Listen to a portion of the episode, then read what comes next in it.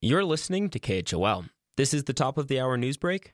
I'm Will Walkey. A female sixth grade student at Rigby Middle School near Idaho Falls took a handgun out of her backpack Thursday morning and fired multiple rounds, injuring two fellow students and one custodian. All three victims sustained non life threatening injuries. Jefferson County, Idaho Superintendent Chad Martin said the incident has shaken his community of just over 4,000 people to its core. This is the worst nightmare a school district could ever face. We prepare for it, but we're never truly ready for it. Our hearts and our prayers go out to the victims and their families.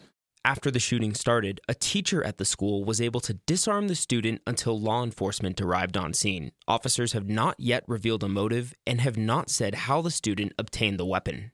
This incident follows a string of shootings that have taken place in the eastern Idaho region in 2021, including 11 in a span of two weeks in February. Today marks the day where Teton County's mask order is officially removed. Businesses can still require face coverings if they want, and Teton County residents and visitors can also wear masks if they so please. But it's not a requirement outdoors or in most buildings countywide. Teton County Health Officer Dr. Travis Riddell made the decision to end the order early, in part because he says it just wasn't necessary anymore given the low case numbers here locally. KHOL spoke with him earlier this week. I, I realize that this this mandate is an imposition on people, and you know it may not be a huge financial imposition. It, it, it may not you know be something that that affects people's pocketbooks, but it is something that a lot of people dislike. And mm-hmm. doing something like that when it's not absolutely necessary, it's just just not right.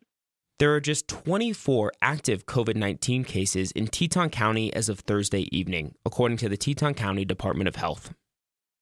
And finally, the East Entrance Road in Yellowstone National Park opens today at 8 a.m. to public motorists. There is still significant snowpack in the area around Sylvan Pass, according to park officials, so temporary road closures may be necessary. However, visitors will now be able to travel from the east entrance to Lake Village and from Lake Village to Canyon Village. The current status of every road in Yellowstone is available on the National Park's website. Will Walkey, KHOL News.